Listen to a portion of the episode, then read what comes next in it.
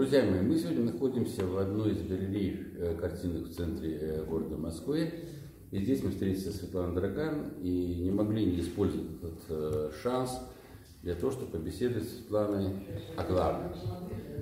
Недавно на канале Школа здравого смысла вышел видеосюжет, который проводил я и Владимир Алексеевич Косаков, и он назывался так «Три пути к абсолюту».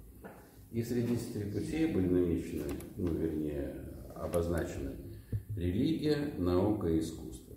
Мы сегодня находимся в определенном плане в э, храме искусства. И я, к своему величайшему удивлению и счастью, обнаружил, э, что Светлана э, этим искусством занимается. Светлана, вам вопрос, скажите, пожалуйста, я узнал совершенно случайно, это не было ни поблизости, ни реклама, то, что вы рисуете. И судя по э, отзывам тех товарищей, людей, которых я уважаю как экспертов, они говорят, что вы рисуете хорошо. Скажите, пожалуйста, вот э, насколько или почему этот процесс рисования, то есть он вызван чем? Э, желанием прославиться еще больше, стремлением постичь сущность человеческой натуры, э, в большей степени, скажем так, для себя определить тот путь к звездам, который у каждого человека есть. Что вами движет, когда вы творите? Ну, для меня это просто такая а, органическая, физическая необходимость. Э, это как когда хочешь пить, когда хочешь есть, когда ты смотришь, и у тебя руки тянутся, чтобы изобразить то, что ты хочешь. Я не рисую так, чтобы это прям было демонстративно. Я часто рисую в стол. Сам процесс для меня, он как терапия, он меня восстанавливает, он создает возможность вообще заниматься тем, чем я занимаюсь в основном. И то есть для меня это настолько неотъемлемая какая-то часть моей жизни, которая позволяет мне мы спим, да, чтобы как-то прийти в себя, а я рисую, чтобы прийти в себя. И это ну, какая-то совершенно волшебная штука. Я когда-то не понимала, ну, зачем художник рисует, кто их заставляет вот этим заниматься, часто страдать от этого. Оказывается, это такая вот прям необходимость, которая вынуждает иногда даже страдать, что ты не можешь потратить на это больше времени, чем хотелось бы.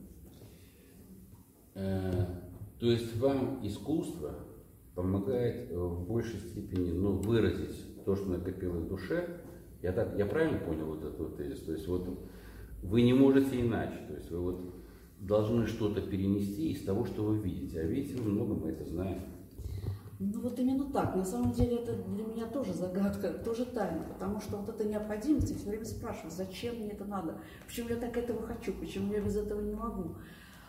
Я не знаю, меня интересуют лица, меня интересует цвет, меня интересует свет. Это как-то вот во мне э, преломляется в какую-то жутчайшую необходимость даже поддержать карандаш или кисть, когда у меня нет возможности рисовать, и мне хотелось поддержаться за эти инструменты.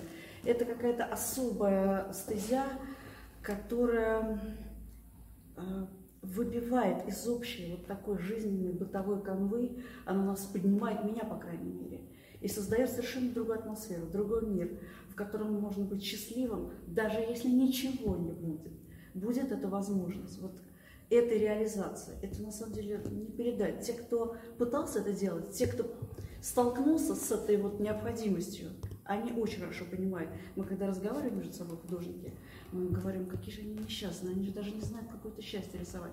И правда, вот если бы кто-то попробовал, начал, я видела таких людей, у которых ничего не получалось, ну, страшно было смотреть иногда на их рисунки. Они продолжали, они шли, потому что от этого отказаться невозможно. Это как, э, как необходимость, действительно. Вот вы затронули сейчас очень такую важную для меня тему, э, связанную со счастьем. А вот скажите, пожалуйста, а счастье вообще, его можно нарисовать?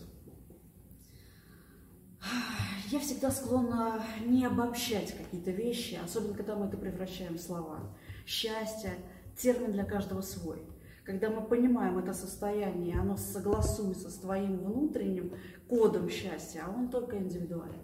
Поэтому да, вот, наверное, вот эта согласованность, синхронность с тем, что ты здесь вот не зря, Это очень сложно понять, когда ты вдруг ходишь, а, ты рисуешь портрет, ну, тебе не нравится, поставил его, подходишь к нему с утра и смотришь, он на тебя глядит, зажил.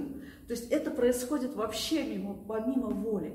Вот как будто туда что-то действительно вселяется, живет. И я думаю, что за искусством, особенно за портретом, да и за всяким, стоит нечто большее. Это такая коррекция, это такая направляющая, которая может очень многое изменить. В магии есть слово вольт, инвольтование.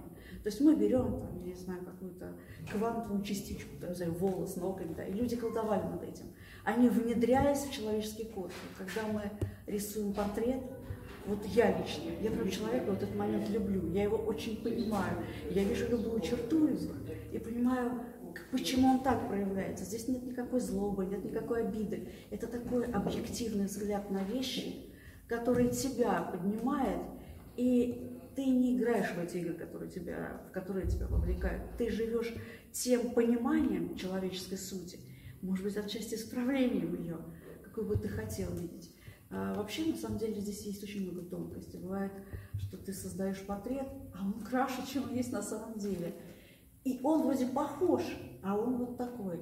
И мне кажется, что это какой-то вот ход определенный, это инвольтование. Мы берем этот вольт, и мы используем его для того, чтобы вот исправить те какие-то искажения, которые, может быть, у человека в жизни, не знаю, может быть, даже в самочувствии. Потому что вот это твоя душевная, скажем, ну, тепло или импульс, он передается туда, картина живет. Это правда магия, поэтому я думаю, что не случайно все эти истории про художников, странные последствия и прочее, прочее. Это очень-очень тонкая вещь, и она требует большой этики внутренней. Потому что если мы видим зло, то мы его так отражаем. Если позволите, расскажу одну такую историю. А, как-то летела я из Таиланда с Муи, с Муи, а там такой аэропорт, где все там и VIP, и обычные люди. И вдруг я заметила там человека. Я вот сразу поняла, что у него что-то очень страшное, извращенное. Он был прекрасен. Это был взрослый, зрелый, даже перезрелый мужчина в бандане с каким-то огромным количеством персней. И в нем вот было что-то такое прям извращенное. Это так бросалось в глаза, меня так вот замучила эта мысль, думаю, ну кто этот человек? Понятно, что это вот такая страсть, превращенная в какую-то, ну, от интриги до, до самого низа, под шармом. И так я на него смотрела, но ничего не могла понять. Я только понимаю, что этот человек как-то известен, однозначно. И вот это было давно, и я буквально там через год начинаю заниматься вот всем, чем занимаюсь, а я имею в виду рисую. Это было решение, кстати, принятое волевым образом, и оно пошло. И вдруг я узнаю, что это был художник, известнейший, по-моему, он австрийский. Он все время рисовал страшные вещи. Такое, девочка у него была такая маленькая блондинка, там, лет пяти-шести, в белом халате, в крови, с какими-то постоянными вот этими э, страшными сюжетами, извращенно такими садистскими. То она с автоматом в крови.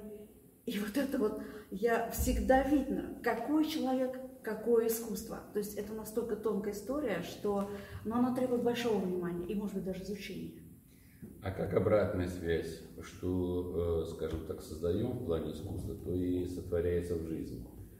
Э, ну, вы знаете, что есть э, целое направление психологии, которое сейчас изучает то, что мы нарисовали, оно там произойдет и все прочее. Я на самом деле в это верю, потому что чем больше мы будем создавать замечательные, жизнеутверждающие, человеколюбивые образы и сюжеты, тем больше наша жизнь будет наполняться именно этими светлыми красками. Да? Э, я допускаю, что могут быть какие-то негативные, но я имею в виду в плане восприятия э, негативные какие-то моменты, в плане предупреждения. Но меня всегда коробит от того, когда люди начинают это проявлять и манифестировать как такие высшие проявления именно искусства современного. Поэтому Э, все вот эти вот, ну, скажем так, последние тенденции, связанные с постмодернизмом, при полном э, ну, отрицании, скажем так, этических и эстетических норм, меня коробит. Вот когда э, вы творите, вы задумаетесь об этом, или вы э, по велению души, скажем так, просто творите, для того, чтобы все было хорошо. Мы знаем, что вы светлый человек, мы знаем, что вы всем желаете света и добра, и жизни, и любви, и всего прочего. Но вы, наверное, э, ну я не буду вас, э, так сказать, э, мотивировать на какой-то ответ, Что ощущаете вы, когда творите? Ну, вы сейчас задели очень больную такую историю, потому что, да, существует так называемое концептуальное искусство, современное. Мы видим отражение того, что мы, как мы живем сейчас, вот в этом концептуальном искусстве. Это всегда взаимная, обратная связь. Как мы его формируем, эту концепцию жизни, такая она есть. Вот мы ее и нашли. И вот мы сейчас а, пытаемся вернуться к чему-то человеческому. На самом деле для меня вот большая боль. Я вижу отсутствие, ну даже вот академические знания, вот но наличие желания вот как-то проявиться, причем эпатажно. И вот эта продажность, я считаю, что это продажа, да. это спекуляция. Поэтому это я знаю, да, я знаю, что я встречу очень много там откликов таких недоброжелательных. Но э, если у меня это не вызывает желания рисовать, бывает вот лица, мне говорят, ну, нарисуй вот известного человека, но мне неинтересно его рисовать, он не вызывает у меня никакого восторга. Это как будто я нарисую плакат для кино. Но это не то. Если я вижу что-то, такую тень, которая отбрасывает тень его души, да, пусть эти желания сомнительные, но вот это, это то, что вызывает желание рисовать. Я не знаю, как устроена психология тех, кто делает иначе. Наверное, как-то по-другому. Может быть, это коммерция. Я не исключаю, потому что все, что э, сейчас делается в мире, это коммерческий интерес. И если его нет, этого коммерческого интереса, тогда появляется заповедное искусство, настоящее, когда ты делаешь это не для продажи, не для демонстрации, а как необходимость, как отражение вот этого мира. И вот эти, ну, это же как физика, да, что мы видим, то отражаем. В, зер, в зеркалах отражаются те, кто, кто мы есть.